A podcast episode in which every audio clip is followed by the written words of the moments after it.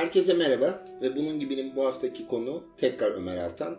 Ee, geçen sefer konumuz e, yarıda kaldığı için ve başka konulara gebe olduğu için e, ikinci kez kendisini davet ettik. Bizi kırmadı. E, konuğumuz seçtiği üzere kelimemiz teknokrasi. Bizim podcastimizde de ilk defa e, bir konuğumuz ikinci kez gelmiş oldu. Öncelikle Ömer hoş geldin. Merhaba. Ee, bu haftaki kelimemiz teknokrasi. Ben şuradan başlamak istiyorum. Benim bütün hayatımda okuduğum ve en çok etkilendiğim İtopya ya da distopya olduğu bence tartışmalı ama genel olarak İtopya'nın içinde konulan cesur yeni dünya. Yani sen kelimeyi bana söylediğinden itibaren aklıma hep cesur yeni dünya geldi. Teknokrasiyle ilgili benim e, özellikle bu anayasa, anayasa hukuku derslerinde vesaire bu çok teknik olarak geçer. Hatta talihsiz bir şekilde Nihat Erim e, hükümeti hakkında teknokrat bir hükümet olduğu ileri sürülür. Ki bence aslında politiktir. Teknokrat değildir gerçek anlamda kelimenin doğru manasında. Bunun tek uygulamasının Cesur Yeni Dünya olduğunu düşünüyorum. Ama burada da Cesur Yeni Dünya'nın şu an gerçekte olmasının en büyük problemi e, bu Watchmen filminde vesairede geçtiği üzere. O zaman gözcüleri kim yapacak? Bunları belirleyen kişilerin sağlıklı olması problemi var. Bence Cesur Yeni Dünya gibi bir dünya olsa verimlilik, suç. Çünkü Cesur Dünya'da sadece zeka seviyeleri olarak değil aynı zamanda duygusal durumlarda analiz ediyor ya. Bu A tipi, B tipi. işte biri yönetici olabilir, inisiyatif risk alabilir. Ee, ben hep Cesur Dünya gibi bir modelin olmasını e, böyle bir şey olsa ben bu devrim için gerçekten bu iyi niyetli bir şekilde böyle olacağını bilsem ben canımı feda ederim. Yani Cesur Dünya e, olabilecek en üst seviyede diye düşünüyorum. Sözü Ömer'e bırakıyorum. Ben şimdi birkaç şey söyleyeyim önce. Cesur Dünya'ya girmeden önce. Ee, Demin işte kırmadı bizi geldi falan dedin ama şeyi duydum. E, Zaten bir önceki podcast'te yolunu yapmıştın gibi bir cümle duydum. Ee, bu konu burada bitmez diye. Ayrıca geçen bölümde işte sürpriz var dediniz. Sürpriz olarak beni e, öne attınız. Bu bilmiyorum bir onur mudur. Yalnız şu e, işte Amerikalıların falan comeback dediği bir muhabbet var ya işte geri dönüş falan. Tarihin en dandik comeback'ini yaptım. Çünkü arada bir bölüm var hani. Hiçbir anlamı yok tekrardan gelmiş olmamın ama o teknokrasi konusunu orada Alper açtığı için ve gerçekten konuşmak istediğim için ben anlamlı buluyorum. Bir de bedava kahve var. E, o da önemli benim için. Bir de Refik Anadolu diyeceğim. O kadar. Çünkü geçen bölümü dinleyenler bilir. Geçen bölümde Doğru, karaladığımız kişiler vardı. O karaladığımız kişileri siz karaladınız. Benim dahilim yoktu onu tekrardan bir Ben söyleyeyim. kimseyi karalamam. O seçkine bakacak. Seçkine sonuçta. bakıyorum bunun için. Bir Onu şey varsa onaylamadığım, hukuki olarak ben her şeyi ben karaladım. tabii yani ben insani açısındayım. Onaylamadığım bir sürü şey oldu ama yapacak bir şey yok. Yine buradayız. Yine bir bölümde buradayız. Ben karalarım da genel olarak topluluk olarak karalarım. Ben öyle özellikle bir insana inmek pek şey değil, adabım değil yani genel olarak. Yok ben net insandan tiksiniyorum. Evet genelde ismi de veriyorsun. Evet. Ee, onu fark ettim. Bir de şöyle güzel bir yorum almışız galiba. Ee, hayatımda bu kadar akli selim olmayan birini duymadım. Alper bile bu kişiden daha akli selim. Ee, bana bunu söyleyen tanımadığım e, dinleyiciye de teşekkür ediyorum. İnşallah bu bölümü de keyifle dinler. Cesur Yeni Dünya konusuna gelirsek şöyle bir şey söyleyecektim. Senin dediğinde şu e, nokta önemli aslında. Kitapta tamamen şunu anlatıyor. Aslında bir anlamda evrim teorisi falan üzerinden gidip tamamen biyolojik bir gerçekliği baz alırsak işte insanlar şöyle bir katmanlara ayrılır. Doğada da her şey çünkü böyle bir katmanlara işte bu alfalar, betalar vesaire konusunu alıp bunu mükemmel işleten bir toplum olsaydı e, tabii ki diktatörlük olacaktı bir anlamda. E, ama bu program en azından çok işlevsel bir hale getirirdi insanlığı gibi bir yerden çıkıyor. Bu anlamda bir ütopya veriyor. Sonra da diyor ki biz insan olduğumuz için bu kadar mekanik bakmak e, bizi zehirler ve biz illaki bunu kırmanın bir yolunu buluruz. Birileri illaki buna karşı çıkacaktır ve yetmeyecektir. Bu kadar düzenli bir yapı. Bu da şeye getiriyor biraz. Zygmunt Bauman'ın bununla ilgili bir söylediği bir şey var. Diyor ki biz modernizmde e, özgürlüğü verdik. Yerine kontrolü aldık. Yani bütün tehlikeleri azaltmaya çalıştık. Bütün doğal çevremizi kontrol edebilir hale gelmek istedik. Bütün risk faktörlerini sıfırlamak istedik. Ama sonunda bunu başardıktan sonra başarabildiğimiz ölçüde o kadar sıkıldık ki bu sefer işte akışkan modernizm dediği o modernizmin ikinci evresi olarak bunu görüyordu. E, buraya geçmeye başladık ve kendimiz artık bile isteye kontrolü bırakıp özgürlüğe geçmeye çalışıyoruz. Bu da şunla açıklayabiliriz. İşte 1984'teki işte Big Brother seni izliyor, e, Büyük ağabey seni izliyor esprisinin artık insanların işte Big Brother diye reality show'lara kendimiz çıkmamız ya da işte bütün bilgilerimizi Instagram'dan paylaşmamız vesaire. Yani bu hep eleştirilir ya. Aslında Zygmunt Bauman'ın e, modeli bunu çok güzel açıklıyor. O kadar kontrolcü bir noktaya geldi ki şeyi fark ettik. İnsanın bu riske ya da mantıksız olana ihtiyacı var. E, dolayısıyla e, senin dediğini böyle bir yerden anlıyorum ve gerçekten o cesur dünyadaki model de işlemiyor zaten. Yani o düzeyde gerçekleştirecek bir insan grubu da yok bence. Çünkü zaten bu kadar mantıklı, bu kadar e, mantık dizgesini içselleştirmiş bir grup insan kaldığından çok emin değilim dünyada ben. Şu anki noktada. Evet, pratikte sıkıntı var. Aynısını düşünüyorum. Ya, hayır bence e, teorik olarak da sıkıntı var. Ama diyorum ki ona bile gelemiyoruz. Kitap en azından bunun mükemmel işleyişini gösterebiliyor. Yani zaten bunu teslim edebileceğimiz ve bunu yapabilecek bir kitle bile bulamayacağımız için bunu hiçbir zaman deneyemeyiz bile bence. Ama deneseydik de kitap zaten bunun sorunlarını da gösteriyor. Ben böyle düşünüyorum. Ee, şuraya getireceğim. Geçen e, bölümün sonunda Alper şey dedi.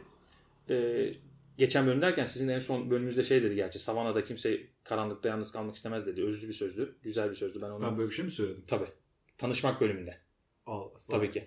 Savana'da çünkü dedi ki sessizlikte e, sessizliği paylaşmak en kutsal şeydir benim için dedi seçkin. Sen dedin ki hayır Savana'da kimse karanlıkta işte sessizlik. Bunun işte- evrimsel bir sebebi var. Tabii Antropolojik bir antropolojik vesaire. Bu Ben sözü- de her şeyin vardır dedim. ben o sözü ondan sonra hayat felsefesi yaptım. Ve onun üzerine geri, onun üzerine geri döndüm. Yani geri dönüşüm Bu kadar kayıp mıydın gerçekten? bu kadar kayıptım. Yani Savana'da insanlar tek başına sessizlikte kalmak ister mi istemez mi? Ve o benim hayatımı değiştirdi.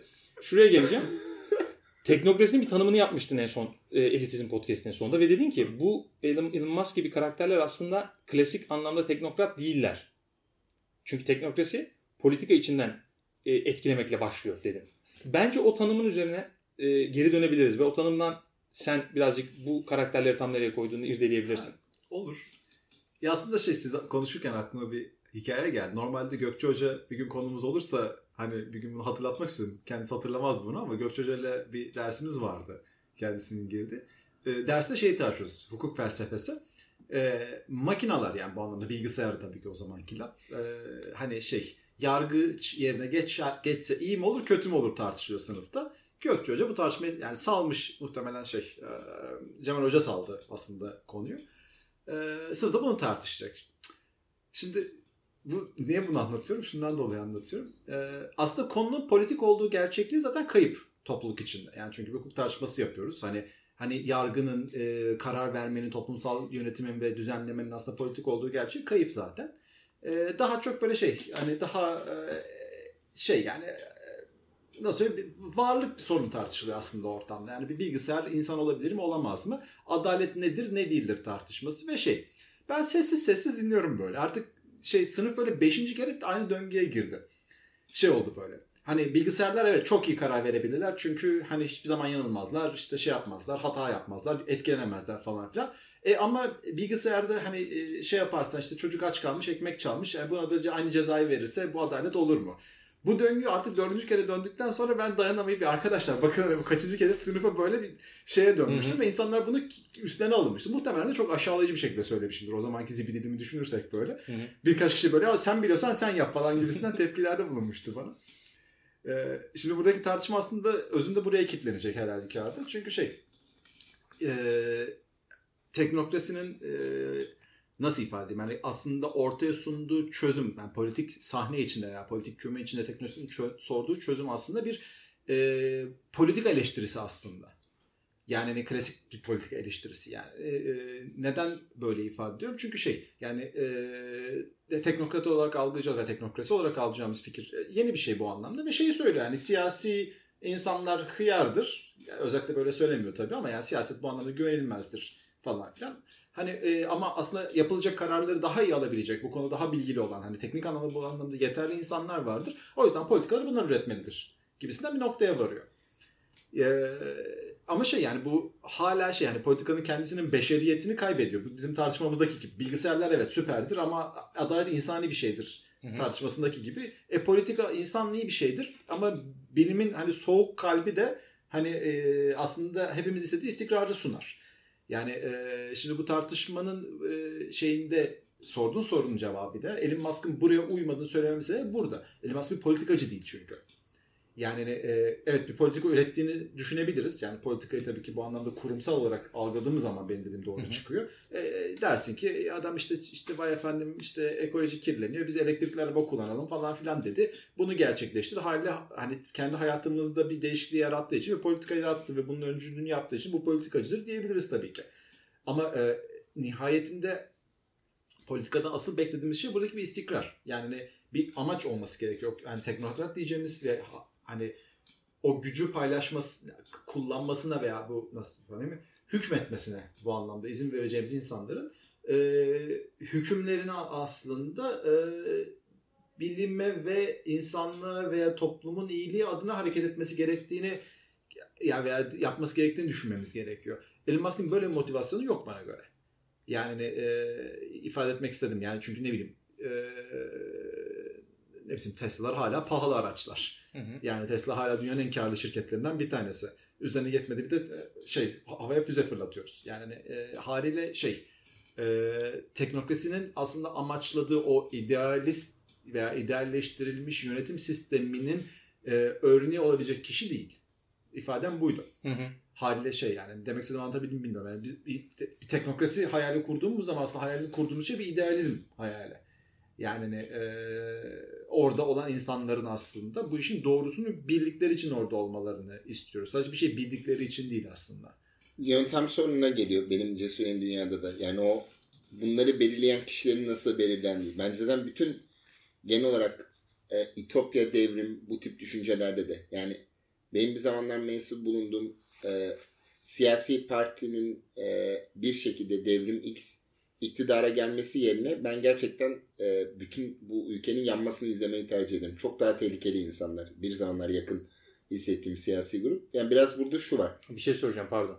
Şimdi ben aklı selim biri değilim yeteri kadar. Alper DTG sen aklı selim biri olarak demek ki cümleyi söylemiş oldun. Onu da kayda geçelim. Devam edebilirsin. Yani demek istediğim şey şu.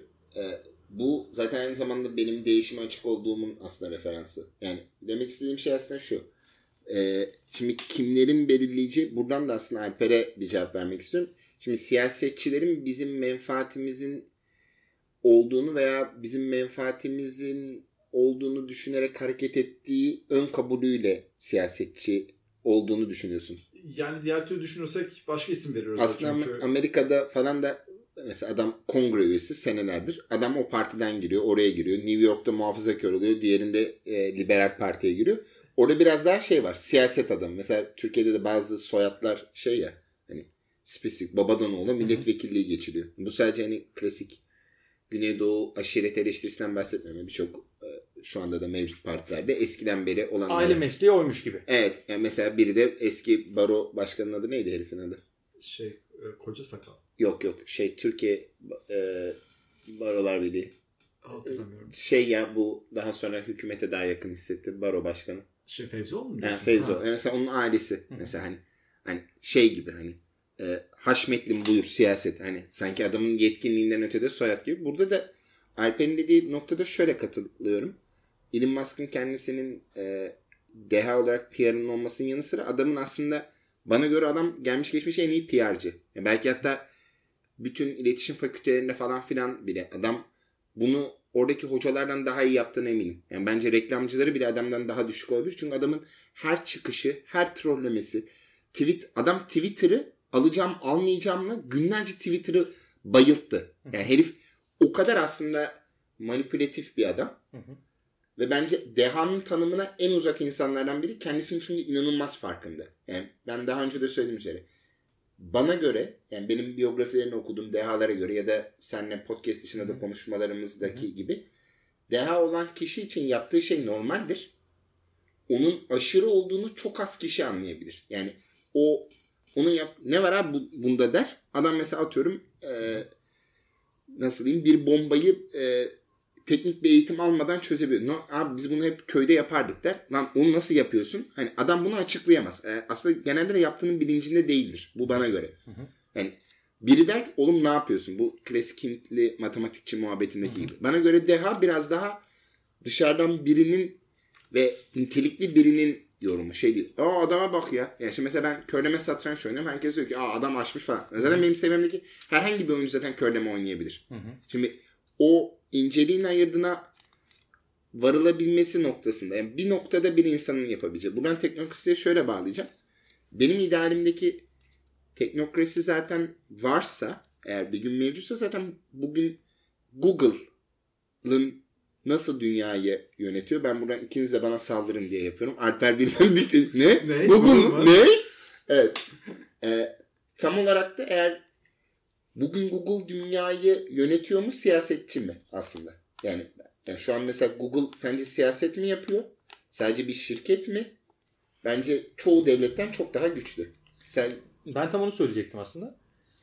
Yani Alper'in dediği de beni ona getirmişti. Şimdi bu Platon'un işte filozof krallar meselesine geliyor aslında. Şimdi adam o kadar idealist bir yerden başlıyor ki. Yani hem kral olacak hem filozof olacak ve e, bununla ilgili bir Amerikalı ekonomistin bir açıklaması vardı. Şey diyordu. Yani kral olacak biri zaten filozof olmaz. Çünkü güç tutkusu bu kadar baskınsa e, bilgelik aramazsın. Yani bunlar aslında senin de dediğine gelen şekilde. Hani bir şekilde aynı bünyede bu ikisi de bu kadar düzeyde bulunamaz. Hani bir Marcus Aurelius örneği falan var. Ama hani böyle bir seri yakalayamazsın yani. Çünkü bir ömrü bilgeliğe verdin mi işte mütevaziliktir, geri adımdır, geri çekilmedir vesaire gibi aktiflikten bir takım silsileler geliyor. Ve dolayısıyla bu seni kral yapmaz. Kaldı ki demokrasi arttıkça kitlelerin siyasete girmesiyle dediğin gibi daha çok kişiyi aslında manipüle etme işi oluyor siyaset dediğin şey. E, Dolayısıyla oraya gittiğinde başka bir şey söylüyorsun. Buraya gittiğinde başka bir şey. O anda o adamı almak, o kadını almak ve sonunda e, son noktada bir şekilde hiç alakasız uçları bir araya getirip aynı torbadaymış gibi gösterebilme işi. Bu bir göz boyama işi aslında. E, dolayısıyla buradan bir olumlu çok bir şey çıkmaz bu çağda. Ama e, Alper'in varsayımı şu. Zaten eğer insanlığın iyiliği için olmasaydı ilk başta böyle bir kurum ortaya çıkamazdı. Bu bütün kurumlar, bütün buluşlar için geçerli. Çünkü insanları bunu ikna etmen gerekiyor. Çünkü soyut bir şeyden bahsediyorsun. Yani bir kabile hayatında yaşıyorsun. Birisi lider oluyor ve diyor ki ben sizin iyiliğiniz için liderim. Bunun inandırıcılığı var. Çünkü gerçekten somut. ben artık kralım. Abi neye dayandın? Ama şöyle mesela elitiz- elitizm konusuna da geliyor. Somut olarak ilk başta düşün. İlk 3 kişilik 5 kişilik kabileden vesaireden düşün. Klanlardan. Klandan başlarsak e, ikna ediyordun ki oradaydın. Yani adam seni zaten alaşağı edebilir kolayca. E, ya da kolayca seni gönderip her şey yapabilirler. Çünkü güç seviyelerinin bir şekilde aslında eşit o düzeyde bahsediyorum. Yani şey gibi değil. Birisi mesela bugün diyelim ki e, askeri bilgisi var, böyle bir tecrübesi var. Birisi de evde bilgisayardan ona tweet atıyor gibi bir durumda değilsin. Hepsi benzer e, beceri setlerine sahip bir grup insansın. E, dolayısıyla bir şekilde seni ikna ediyor olabilmesi lazım. Yani elitizmde de aslında vurgulamak istediğim bir noktaydı bu. O kadar e, baz bir yerde, o kadar temel bir insan varoluşunda. İşte eski şairler gibi mesela romantizmden biraz önce bahsediyorduk. E, 43. bölümde sürpriz konuk olarak geleceğim romantizm. 45 Ama sürpriz- sürprizini ortadan. Tabii 45'te sürpriz olarak ama zaten herkes biliyor. Sürpriz dediğimde ben geliyorum. 45'te sürpriz olarak geleceğim Deha'yı konuşacağız. Bu böyle silsi olarak gelecek iki bölümde bir. Ama şunu diyeceğim. Mesela romantik şairlere baktığın zaman bu insanların şiir işte bu İngiliz romantikleri, Alman romantikleri yani şiirde öyle bir seviye yakalamışlar ki. Ya bunu hatta Türkiye'deki etkisinden de bahsedebiliriz. Türkiye'deki o dönemki şiir öyle seviyeler yakalanıyor ki ya gerçekten diyorsun bu insan şiir için doğmuş. Hayatını şiire adamış. Şimdi çıkıp da ya bu da şiir mi diye tartışacağım bir şey kalmıyor. O bağlam içinde konuşuyoruz. İşte tamamen aynı şeyi düşünüyorum. Ha şimdi bugün böyle bir şey yok. Bugün herkes şair ama hepsine bakıp ya bu mu şiir diye sadece belki de o tartışmayı açmaya yarıyor bu insanlar. Yani öyle bir noktaya geldi. Hiçbir duygu alamıyorsun. Sadece böyle bir tartışma. Dolayısıyla bugünkü konu çok muğlak. Ama Alper'in dediği oydu. Hani neden bu iyi olmak zorunda politika kurulu? Çünkü iyi insanlığın iyiliği olmayan bir şeye insanlığı ikna edemezdin o düzeyde. Demek ki böyle kuruldu. Demek ki ana hedef bu olmalı diyor. Ama tabii ki bu tarih içinde çok değişti ve dolayısıyla e, seçkinin söylediğine bağlayacağım ben de. Bugün gerçekten o politika kurumu o şekilde devam ediyor mu? Yoksa aslında bütün şirketler gerçekten devletlerin üzerinde bir güç olarak e, bizi yöneten ve esas politikayı yapan kurumlardır diye bakıp dolayısıyla bunların başındaki insanlar da teknokratlardır deyip teknokrasiyi daha böyle negatif bir e, tanıma oturtma ihtimalimiz var. Yani bir anlamda o ütopyanın demin dediğim gibi hani Cesur Yeni Dünya'daki o baştaki ütopyanın distopya dönmesi gibi bir e, a- a- aşama atlarsak o konuda ne düşünüyorsun?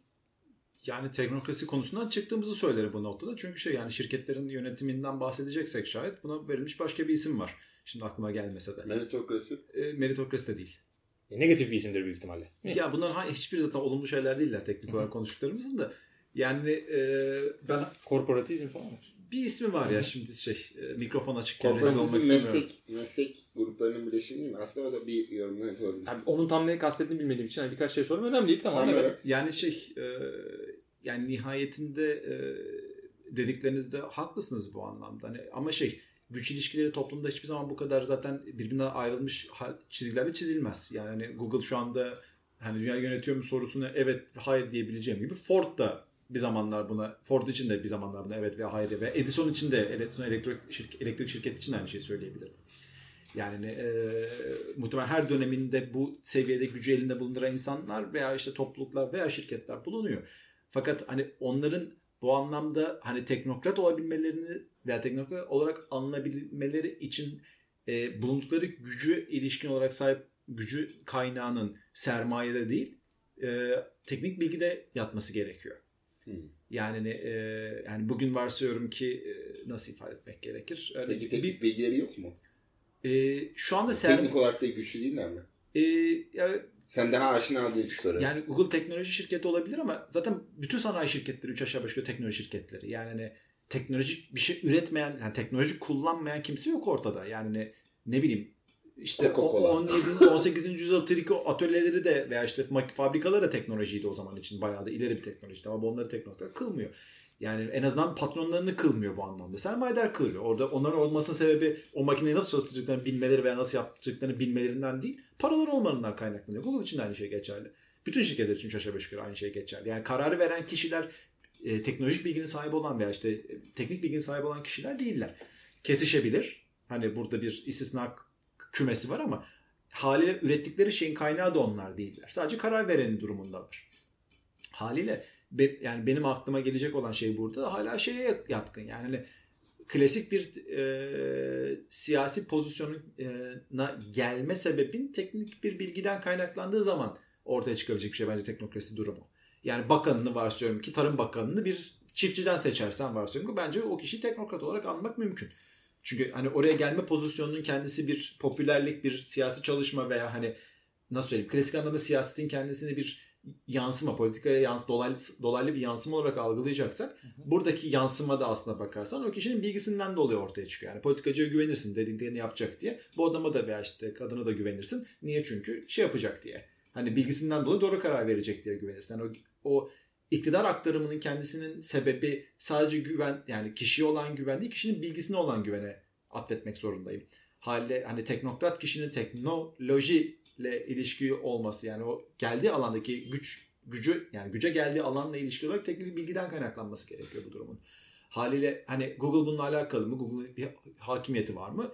Ee, bana göre Birleşik Devletler bir devlet değil zaten. Yani hani gerçekten şey yani yapıştırıcı bir araya getirmiş bir grup toprak ve üzerine bir grup şirket yani. Haliyle hani Google'ın gücü var mı sorusunun cevabı evet. Ama Google politik bir kurum haline getiriyor mu? E, hayır. Yani sermayenin politikliğinden daha öteye geçen bir politik yani üst kurum bir politik düzeyi yok şey. Yani mümkün de değil zaten. Bu çok garip olurdu. Muhtemelen pek çok insan ama katlanmazdı böyle bir şeye. En azından şimdilik. Bundan bir 10 15 sene daha bekleyelim. Ömer sen mi konuşmak istersin ben mi cevaplayayım? Sen, sen cevap ver. Buna ilgili iki, üç tane şey bana anımsattın. Sırayla cevap vereceğim. Sondan başlayarak. Bu e, politik olup olmama mevzusundaki şey şu. Kongreyi ve yasaların çıkarılması noktasında inanılmaz büyük e, nasıl söyleyeyim kompetörüsün ötesinde yani yazılı belgeli olarak bu şirketlerin bariz adamları var. Yani nasıl şu an e, Sinema Bakanlığı'nda tırnak içerisinde dosyacı olarak anılan kişiler var. Orada da yasaların limitleri çok belli. Yani şunu rahatlıkla söyleyebilirim. Google'un istemediği bir şeyin yasalaştırılması imkansıza yakın. Yani senin tabii ki alanların daha şey ben sadece işin magazinsel boyutunda isimle ne ne kadar biliyorum. Ama e, diğer söyleyeceğin, söylediğin şeylerden biri bu e, logaritma ve teknik muhabbet var ya. Bu Bana Yalan Söylediler diye bir kitap vardı. Seth Stephens Davidovitz. Bu New York Times'ta yazan bir adam. Seninle konuşmuştuk galiba. Daha önce belki referans olmuş olur. Orada şey diyor. E, zaten senin aşina olduğun bir şey de seyirciler için biraz söyleyeyim. Orada şey diyor. Artık diyor logaritmaları yazan ve bir düzeyde anlayabilen insan sayısı gittikçe azalıyor ve proje Algoritma demek istiyorsun. Evet, algoritma. Ben kaçırıyorum diye şey yaptım. al- o yazılımı, programı daha ince yani e, yazılım mimarisi mi deniyor? Doğru kelime mi? Muhtemelen. O yazılım mimarisinin enformasyon hızı ve verimliliği ilgili araştırma yapmışlar. Bundan 50 yıl sonra anlayabilecek insan sayısı inanılmaz azmış. Yani o şimdi kitaptan şifayen bilgi olduğu için ve aşina olmanın için yanlış bilgi vermek istemiyorum ama o yani satrançtaki hep verdiğim 2700 örneği be. 2700 gittikçe azalıyor azalıyor. Diyor ki artık diyor çok az kişi müdahil olabilecek. Zaten bir noktadan sonra müdahil olamayacağın dair bir projeksiyon ve araştırma var. Burada da aslında bana göre zaten mevcut düzen ideal bir şekilde olmasa zaten oraya doğru gidiyor. Yani bugün mesela bir üniversite mezunun yani bir yazılım mühendisinin data science'a hani ne data science mı deme ihtimali kalmadı ya. Yani şu an hani e, lisedeki çocuklara sor. Twitter'daki şeye kadar data science kursları Türkçe'de bile hani ben bilgisayarı açtığından ve mail atmasının dışında bir teknoloji geçmişi olduğuna inanmadım. İnsanlar bile data science kursu açıyor. Sadece CV'sinden bakmıyorum. Yani adamın konuşmasından da belli olur. Lan adam mesela konuşuyor. Teknoloji falan çok iyi. Konuşuyor. Lan diyorum ki bu adam eğitim veriyor. Yani hani sonuçta ben bir şeyi nasıl öğretebileceğini daha iyi biliyorum. Diyorum ki lan bu adam iyi PR yapıyor. Yani herif o kadar saçma sapan ezber laflar yapıyor ki ama Harvard Business Review'a çıktığında o adam o baba buradan kurs alalım. Hani şimdi biraz olay PR'ın arkasındaki şey. Ki zaten o hani e, görünen yüzü ama arkasındaki şey farklı oluyor. Üçüncü konu ve başlık olarak da tarım deyince beni tetikledi. Ben daha önce de e, örnek vermiştim. Muhtemelen Ömer filmi izlemiştir. Bence 1984 övüldüğü her yerde şu övülse dünya daha farklı olur. Being There. İzledin mi? Evet. 19... Bence muazzam bir film. Ben niye bu kadar konuşulmadığını anlamadığım filmlerden biri. Orada da bir adam var. Rastgele hayatında hiç sosyalleşmemiş. Otistik demeyelim. Sosyopat bir karakter var. Bir şekilde yolu siyasete düşüyor. Ama çok harcı salak laflar ediyor. İşte ne bileyim. Erken e, öten kuşu e, öldürürler falan. Böyle aptal aptal yorumlar yapıyor. Herkes şey diyor. "Hmm, ne kadar derin konuştu falan. Adam yavaş yavaş yükseliyor. Sadece doğru yerde doğru fotoğraf karizma olduğu için. E, filmin sonlarına doğru adam Amerikan başkanı yapmaya çalışıyor. Bence biraz dünyada yani aslında rastgelelik o kadar fazla ki yani şans eseri Sarıgül'ün Cumhurbaşkanı olmaması da. Yani şükürler olsun ki öyle bir gerçekliğe en azından biz tanık olmadık. Hani ama olabilirdi. Hani ucu ucuna belediye başkanlığını kazansa o olsa bu olsa o kadar rastgelelik içerisinde aslında bu tanımlarımız da biraz muğlak kalıyor gibi. Ben yine üzerime düşen rolü yapayım Ömer hocam. Ra- rasyonel dışına iteyim. Sen de. Ben en az aklı selim olarak şunu söylemek istiyorum. Otistik ve sosyopatlardan özür diliyoruz. Hiç konuyla hiç alakaları yoktu. Hepimiz büyük ihtimalle biraz otistik ve biraz sosyopatız bu arada. Hiç e, anlattığın karakter de onlarla bence tanımlarla uymuyor. Yalnız ikinizin ortak noktası mesela tarım dediğin zaman ş- dedi ki işte bir oraya bir çiftçiyi koymak gibi bir şey. Şunu fark ediyorum. Alper'in kavramları ele alış tarzında mesela politika kurumu ya da teknoloji dediğimizde gerçekten en temelden ele aldığın için tarihsel olarak çok geriye gitmiş oluyorsun. Hayır yok yok. şuna- Tarım dedin diye mi sadece? Yok tarım dediğin için değil. Tarım hani çiftçiyi bir teknokrat olarak e, oraya koymaya, şuraya getirmeye çalışıyorum. E, Doğrudan yapan adamı alıyor herif. Evet. Yok şu şuradan yola çıkıyor çünkü diyor ki teknik bilgiye sahip kişidir diyor ve teknik bilgi çiftçide vardır diyor. Bunda, Akademisyen de yoktur. Evet. yok, bunda bir sorun yok bu arada. Çok doğru. Evet. Ben de- çok doğru. Tek- Evet. Çok teknokrasiyi de çok eski usul bir şey zaten kavram olarak baştan beri inceliyor. Politikayı da zaten iyilik içindir falan gibi bir yerden aldı. Bunlar çok temel hani ilk insanlıkta falan ilk insan ilk zamanda çıkmış. Sadece onlara inanabileceği kadar e, naif ifadeler. Yalnız şunu söyleyecektim önemli olan şuydu.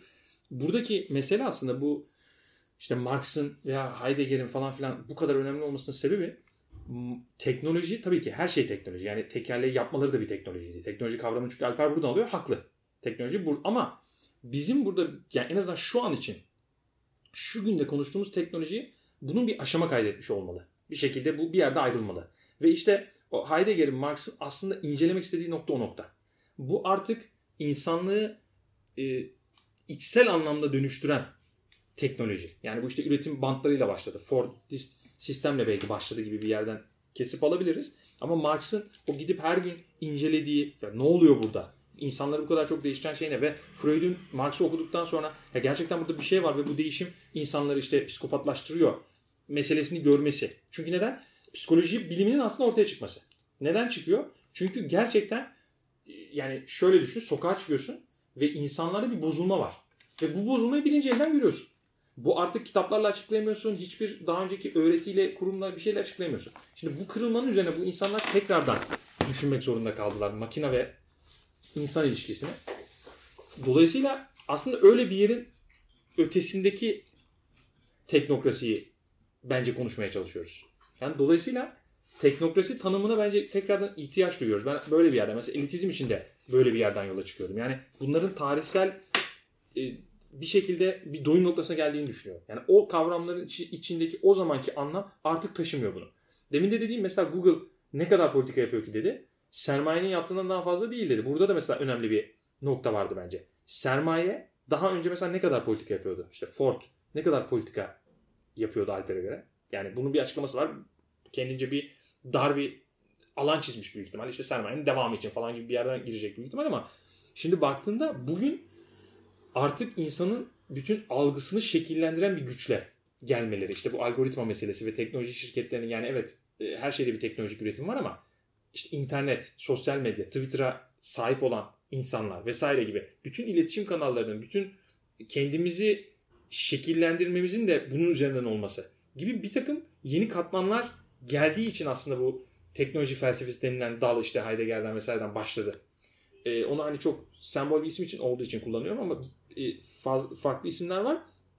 Fakat çok da hala bile çok çuvalladığımız bir konu. Ben biraz aslında böyle bir yerden ele almak istiyorum. Yani onun ötesindeki işte dediğim gibi o Marx'ın o gözlemleri yapmasının ötesindeki o işin ötesindeki bir teknokrasiden bahsedersek mesela bence sadece negatif anlaşılabilir. Bugün bile neredeyse teknoloji bile negatif anlaşılmaya yatkın. Çünkü ben onunla ilgili bir yazı da yazmıştım.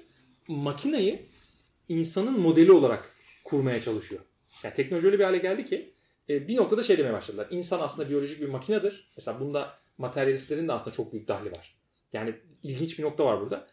E, ama böyle bir yere geldiler. Yani aslında bizim modelimiz makina. İşte dünya bir makine gibi işliyor. İnsan bir makinedir. Alper'in konulara geldi. E, bu cesur yeni dünyaya da buradan geldi zaten. Huxley de zaten bunu anlatmaya çalışıyor. Eğer makinaysa o zaman makine gibi işletelim. Kitapta bunu söylüyordu. Ama sonra dedi ki "Aa, makine değilmiş galiba. Bu da mesela biraz önce de e, podcast önce de Alper bahsediyordu. Dedi ki aynı gerçekliği gördüğünde romantikler işte insanların işleri bunalıyor falan gibi bir yerden girdiler dedi. Romantikleri bayağı küçümsedi.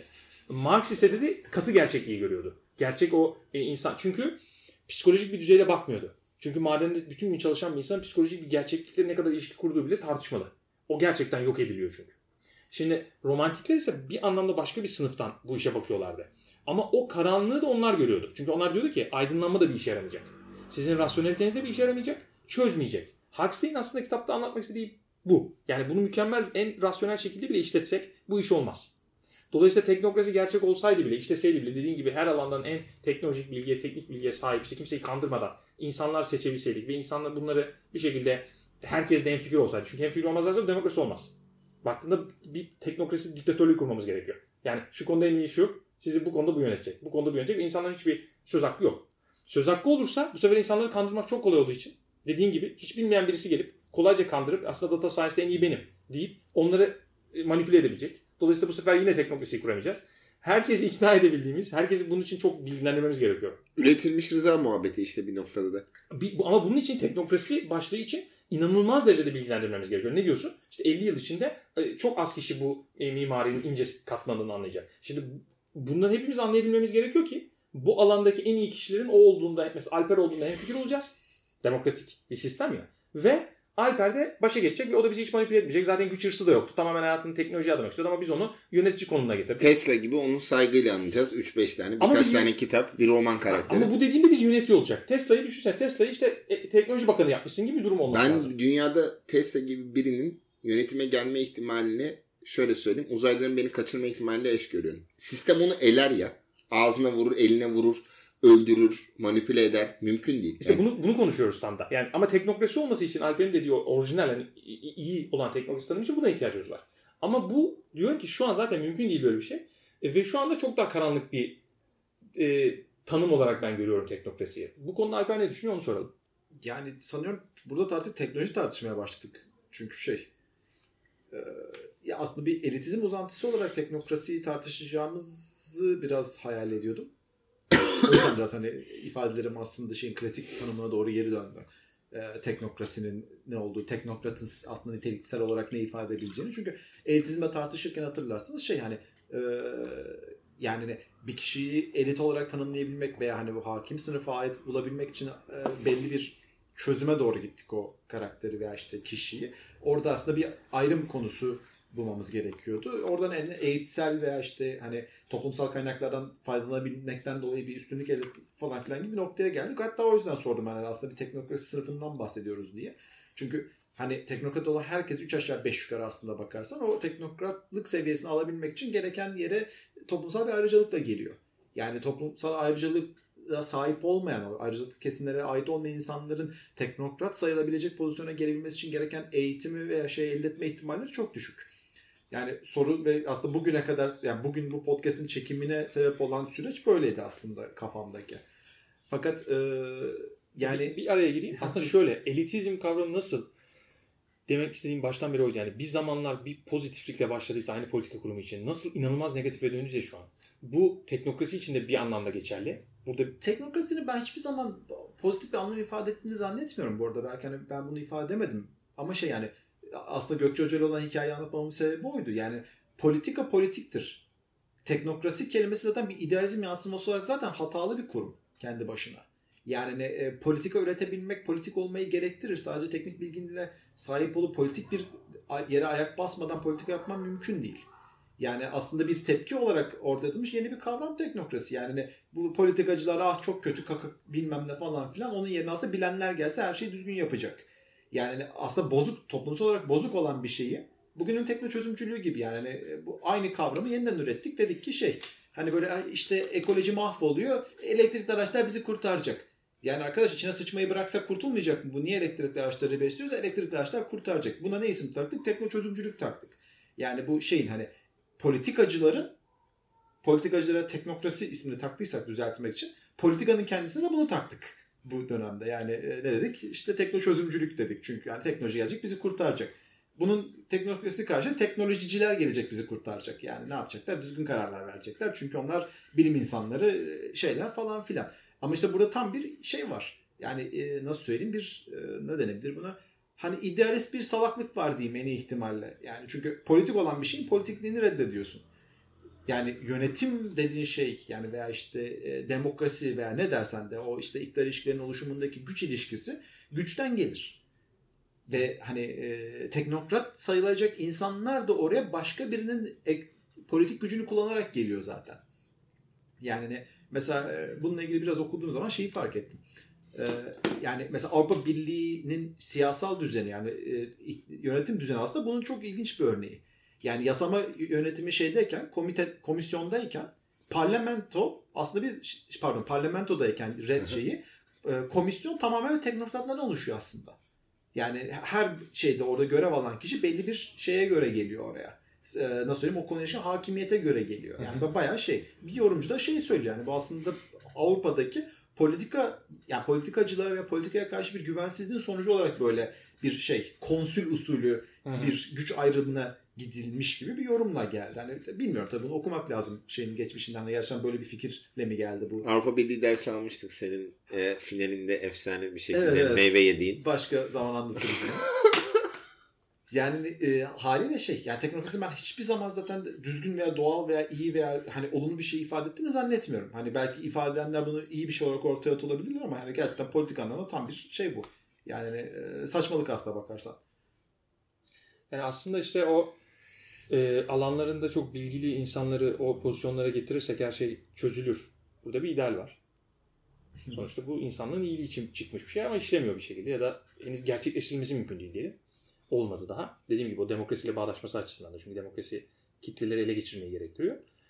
Ama benim söylediğim de şu anda aslında yani biraz seçkin de onu vurgulamaya çalıştı. Zaten şirketler dünyayı yönetiyorsa eğer öyle bir kalıba inanıyorsak şirketlerin başındaki insanlar da teknokratsa ki sen onu da demin reddettin aslında ama e, sadece sermaye sahipleri gibi düşündü ama biraz daha eskiye göre farklı bir profil olduğunu bence kabul etmeliyiz. Onunla ilgili bir soru soracağım şimdi.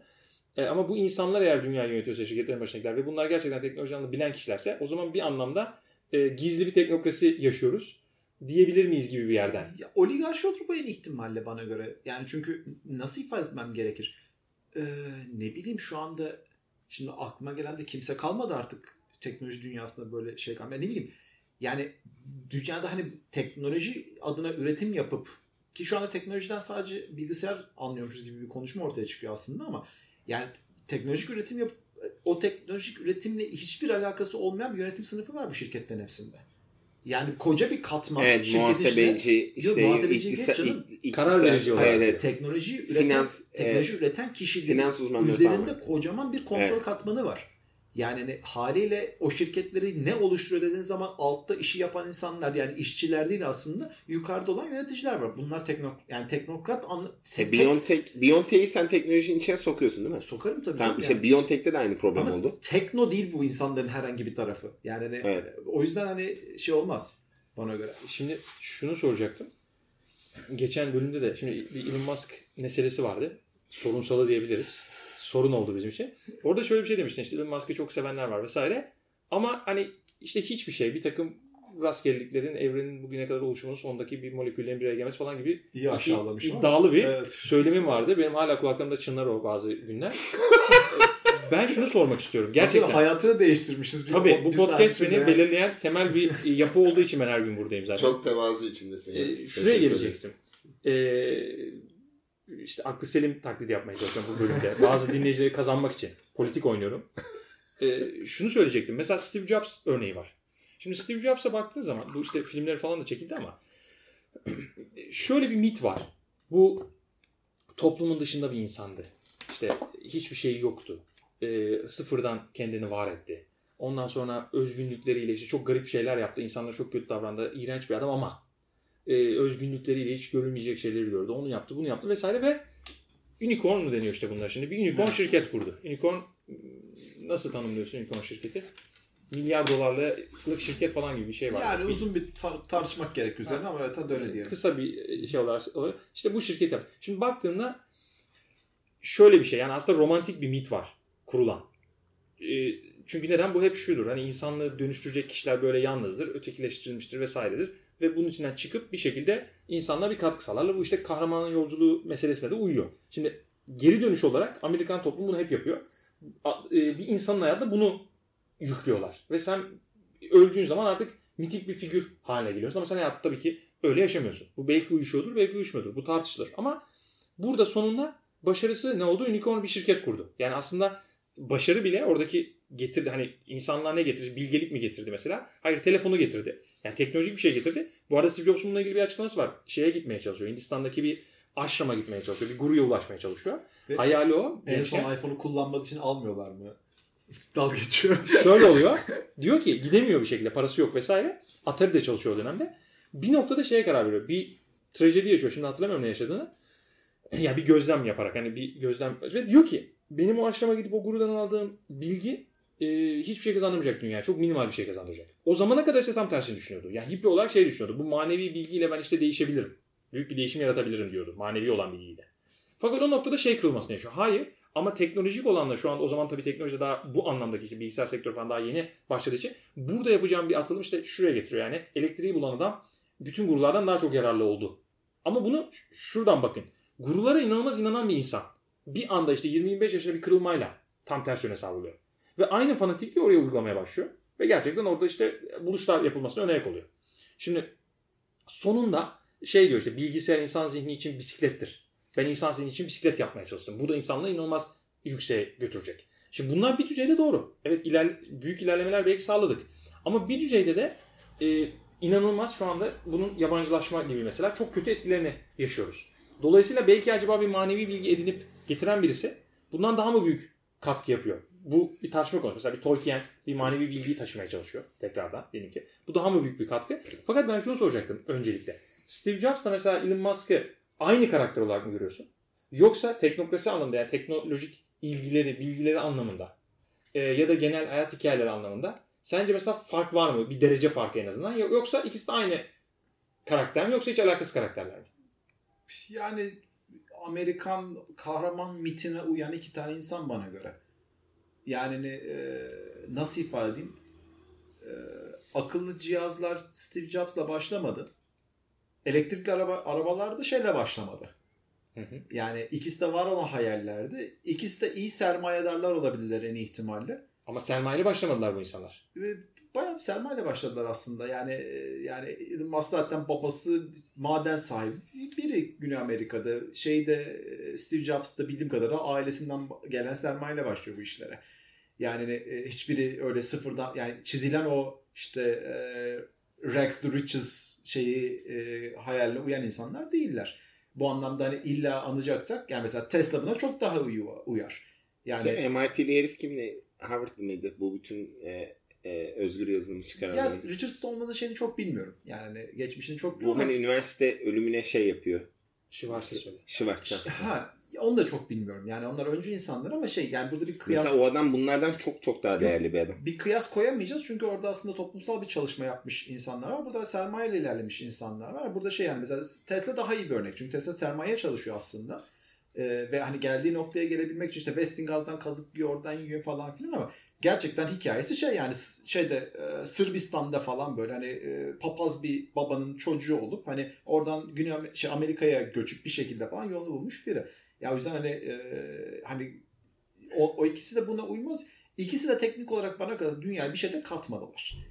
Yani e, yani bu bu tip kırılmalardan ben yani böyle şeyler yani bu kadar büyük konuşacağımız zaman konuşacağım insanlar yani Hawkins olur e, ne bileyim Shannon olur işte şey olur yani bu insan Wittgenstein olur. Bence Wittgenstein bu saydıkların hepsinden daha fazla şey kattı. Evet. fark etmez bir önemi yok yani orada bir derecelendirmekten bir şeyimiz yok. Hani teknokrat diyeceğim insanlar benim bu anladığım ikinci sınıf insan olur. Diğerleri ben dümdüz bir sermaye dar kutum var benim. Onun içine koyuyorum.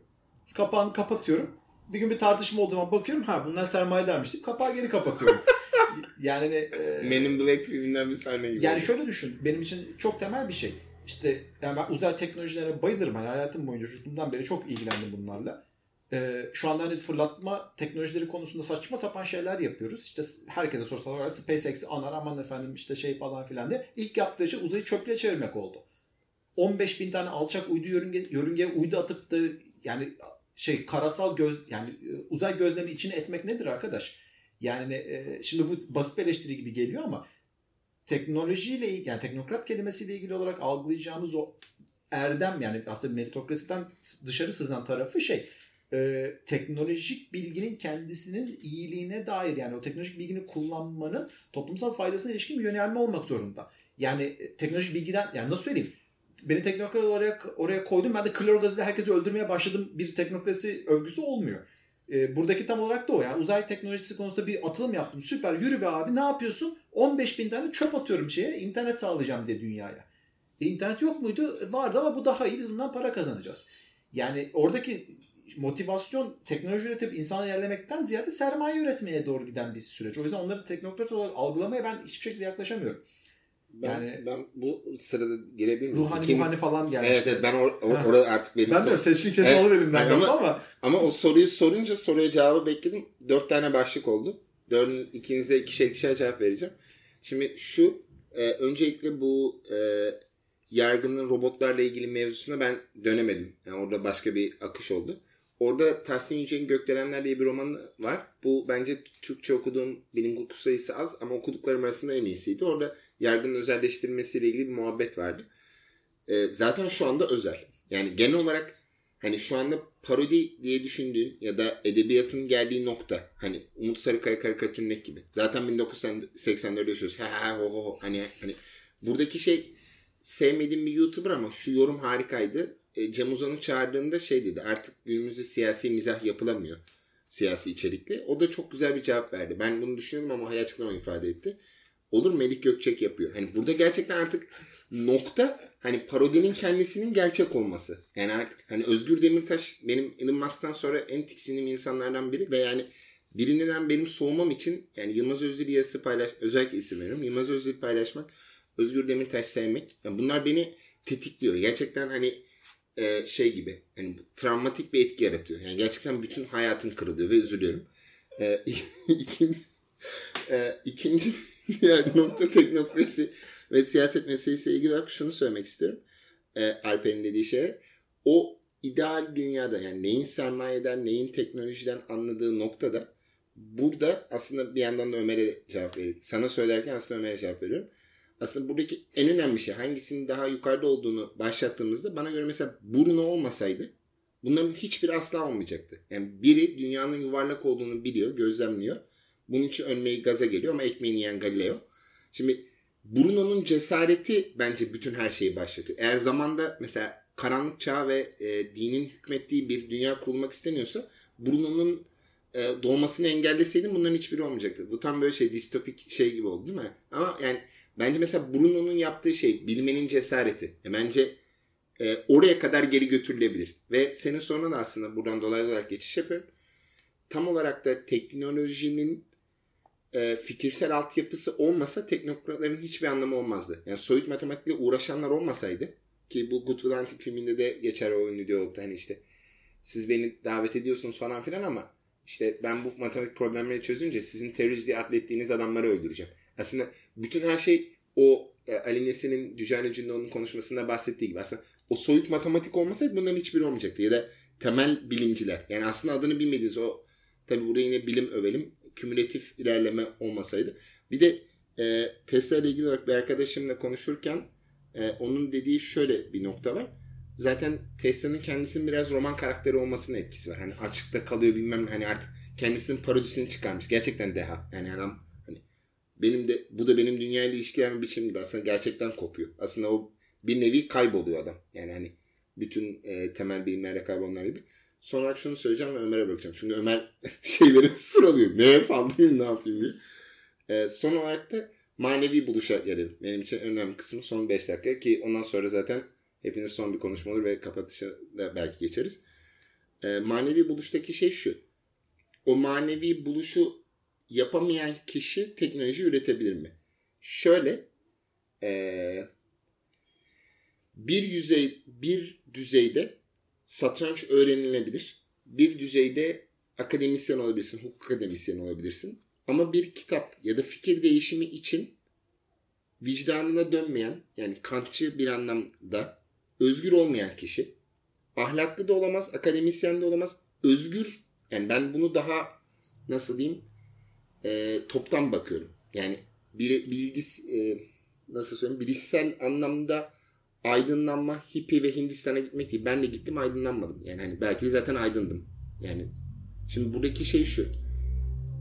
Özgür olmayan bir insan zaten bence genel olarak hiçbir şekilde hiçbir şeyde bir devrim yaratamaz. Çünkü zaten özgür olmadığı için ona verilenlerle devam edeceği için o yüzden kim olduğumuz ve neleri geride bıraktığımız. Yani aslında bir, bir noktada da neyi geride bıraktığımız bizim kim olduğumuzu belirliyor. Böyle iyice kişisel gelişim konuşmalarına doğru götürdüm de. Yani aslında kastettiğim şey şuydu. Ee, özgür olmayan biri asla devrim yapamaz. Ki biyografilerini okuduğumuz tarihe geçen insanların ki bazıları PR'cı bakınız Elon Musk.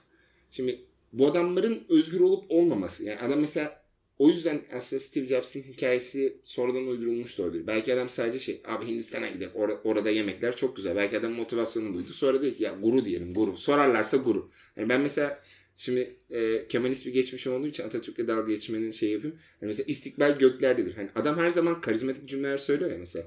Alın o Yunan bayrağını yerden. Hani mesela bana ben çocukken bile şey dedim. Vay nasıl oluyor ya? Hani bakıyorum okulda öğretmen diye gördüklerimin tiplere bakıyorum. Vay hani bir şekilde hani bunların bağlantısı olması lazım. Yani düşünsene karizma. Yerde Yunan bayrağı hemen kaldırın. O savaşta kaybetmiş de olsa bir ulusun değil. E şimdi tabii her şey mitsel. Yani bizzat kendimiz kendimiz mitini oluşturuyoruz.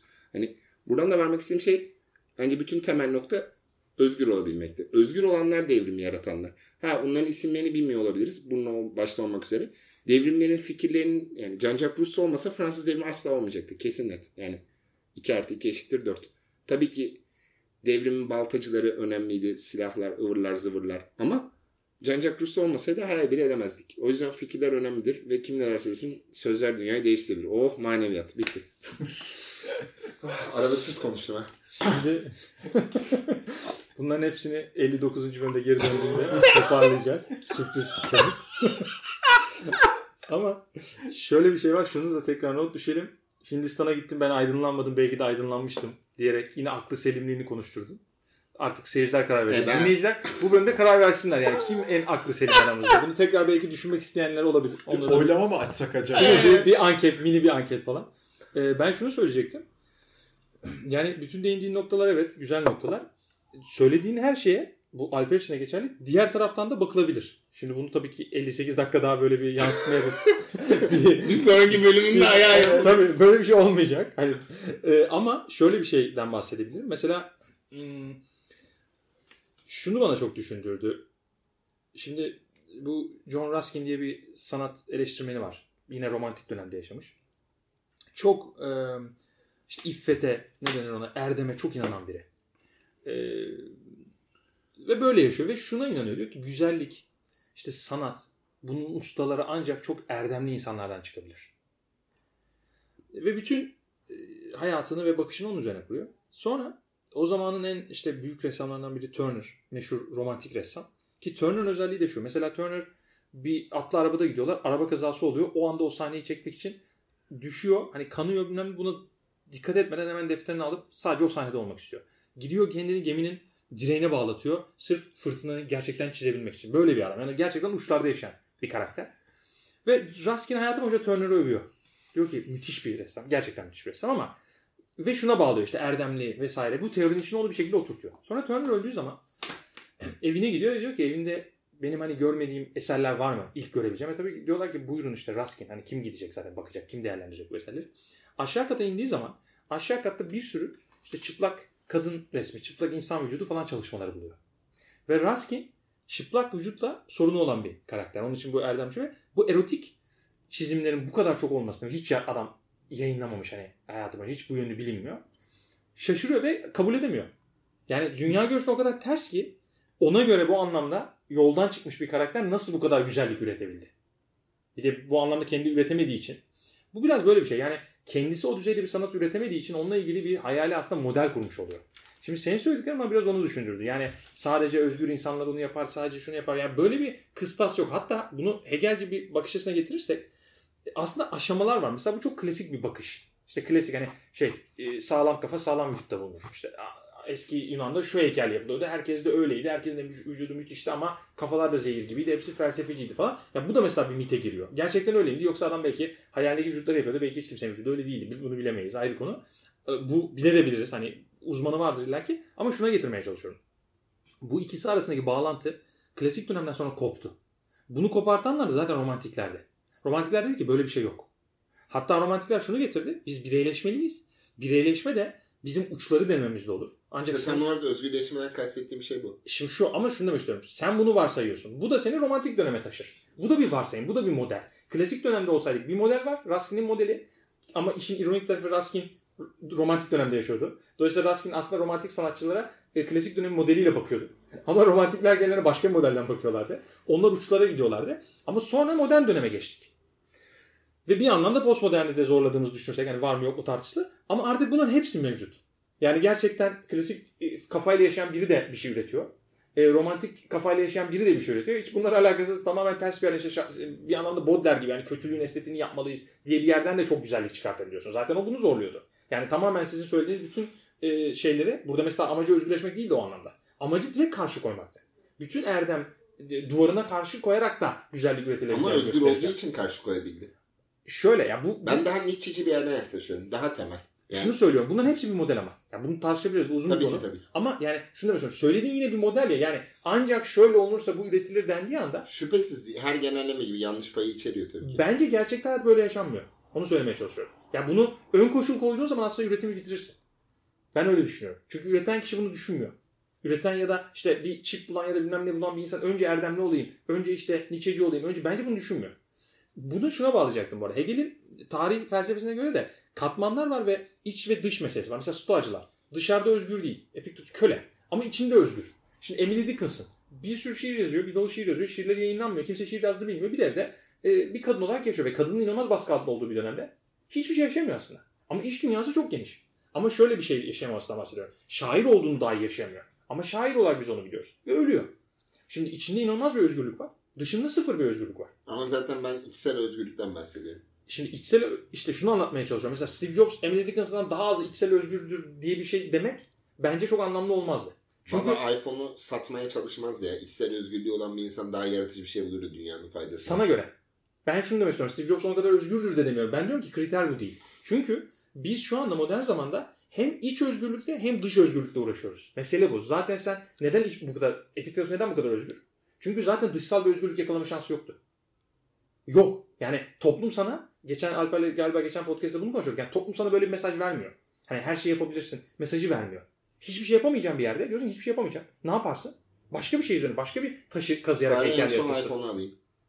Nasıl? En son iPhone'u alayım. Hayır şunu demek istiyorum. Steve Jobs ne yapıyordu? Diyordu ki ben iç özgür... Şuna getireceğim. Gerçekten bir buraya gitmek istediğini varsayarsak. Sen onu da söyledin ama bu e, bunu araştırabiliriz bu arada. O ayrı bir konu. Yani hiç bilinmeyecek bir şey değil. Yani o kadar eski bir karakter değil. Şunu söyleyeceğim ama. E, demek istediğim şu. Yani içsel öz- şöyle bir kırılma yaşıyor. Ya ben o kadar içsel özgürlüğe gitmesem de olur. Çünkü dışsal özgürlük şansım da var. Şimdi dışsal özgürlük nasıl tanımlandığına bakar. Ama yani buradan mesela herhangi Ankara'ya gezmeye gitmek istiyorsun. Bu bir özgürlük için. Bu Epiktetos için mevcut değildi. Bu Emily Dickinson için mevcut değildi. Bunun gerçekten mevcut olmadığı bir yerden bir odaya kapatıldın. Çıkışın yok. Bu seni büyük oranda değiştirir. Büyük bir dönüşüm yaşarsın kesinlikle. Ama diğerinde çıkabilirsin, istediğin yerde gezebilirsin. Bu kadar bir dönüşüm yaşamana gerek kalmayacak zaten. Bu bir ihtiyaç ve koşul meselesi. Tabii Dolayısıyla- zorunluluklar. Zorunluluklar. Dolayısıyla hani tarih, yine bir tarihsellik geliyor burada benim baktığımda. Hep, e, yani farklı katmanları ve farklı modelleri birbirine karıştırmaya başladığımız zaman bunları e, artık e, alakası olmayan yerlere birazcık bence uygulamaya başlıyoruz.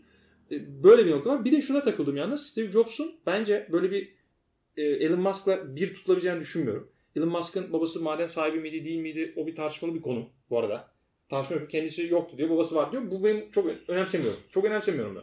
Ama Steve Jobs'un meselesinde şunu söyleyecektim. Sermaye dediğin şeyde yani 3 liranın olması da bir sermaye olabilir. Ama burada bir inovasyon meselesi var ya. Yani öyle büyük bir kırılma Wozniak sayesinde tabii ki. Ben aslında onu vurgulamanı bekliyordum. Yani Wozniak'ın yaptığı şeyi e, Bozniak'a gelecektim de sonra vazgeçtim konuyu dağıtmayalım diye. yani şunu söyleyecektim. Hani Wozniak gibi birini buluyor ve bir şekilde onun teknik bilgisini Dokunmatik ekran muhabbeti. onun teknik bilgisini pazarlıyor ama şuna getirecektim. Sonuçta bunu fark edebilecek bir vizyona sahip. Yani viz- bir, bir anlamda Wozniak'ın içindeki potansiyeli çıkartıyor. Bence böyle bir katalizör görevi kesinlikle var. Yani bir Steve Jobs'la ilgili bir kelime söylersen katalizör dersin bence. Ama başka bir şey var. Bunu parayla yapamıyorlar. Dolayısıyla parası olduğu için de bunu yapmıyor. Çok yetenekli bir adama bir imkan veriyor. Evet bir para buluyorlar. Ama bu kadar inovatif bir şey yapmazsan 3 lira e, şey gibi bir şey değil bu yani. Limon geldi limonata sattım ondan sonra işte bir şey sattım. Bu kadar düz bir şey yaparak çıkabileceğin seviye belli büyük bir teknik kırılmayı yaratan insanlar veya teknolojik kırılmayı yaratan insanları bence bu kadar küçümsemememiz gerekiyor. Yani onları sermayeler kutusuna atmış. Alper'in bir kutusu var biliyorsun sermayeler kutusu. Arada çıkarıp bakıyor. Bence Steve Jobs oradan çıkmaya çalışıyordur geceleri. Ama ama tekrar her açtığında tekrar gittiği için düşüyordur.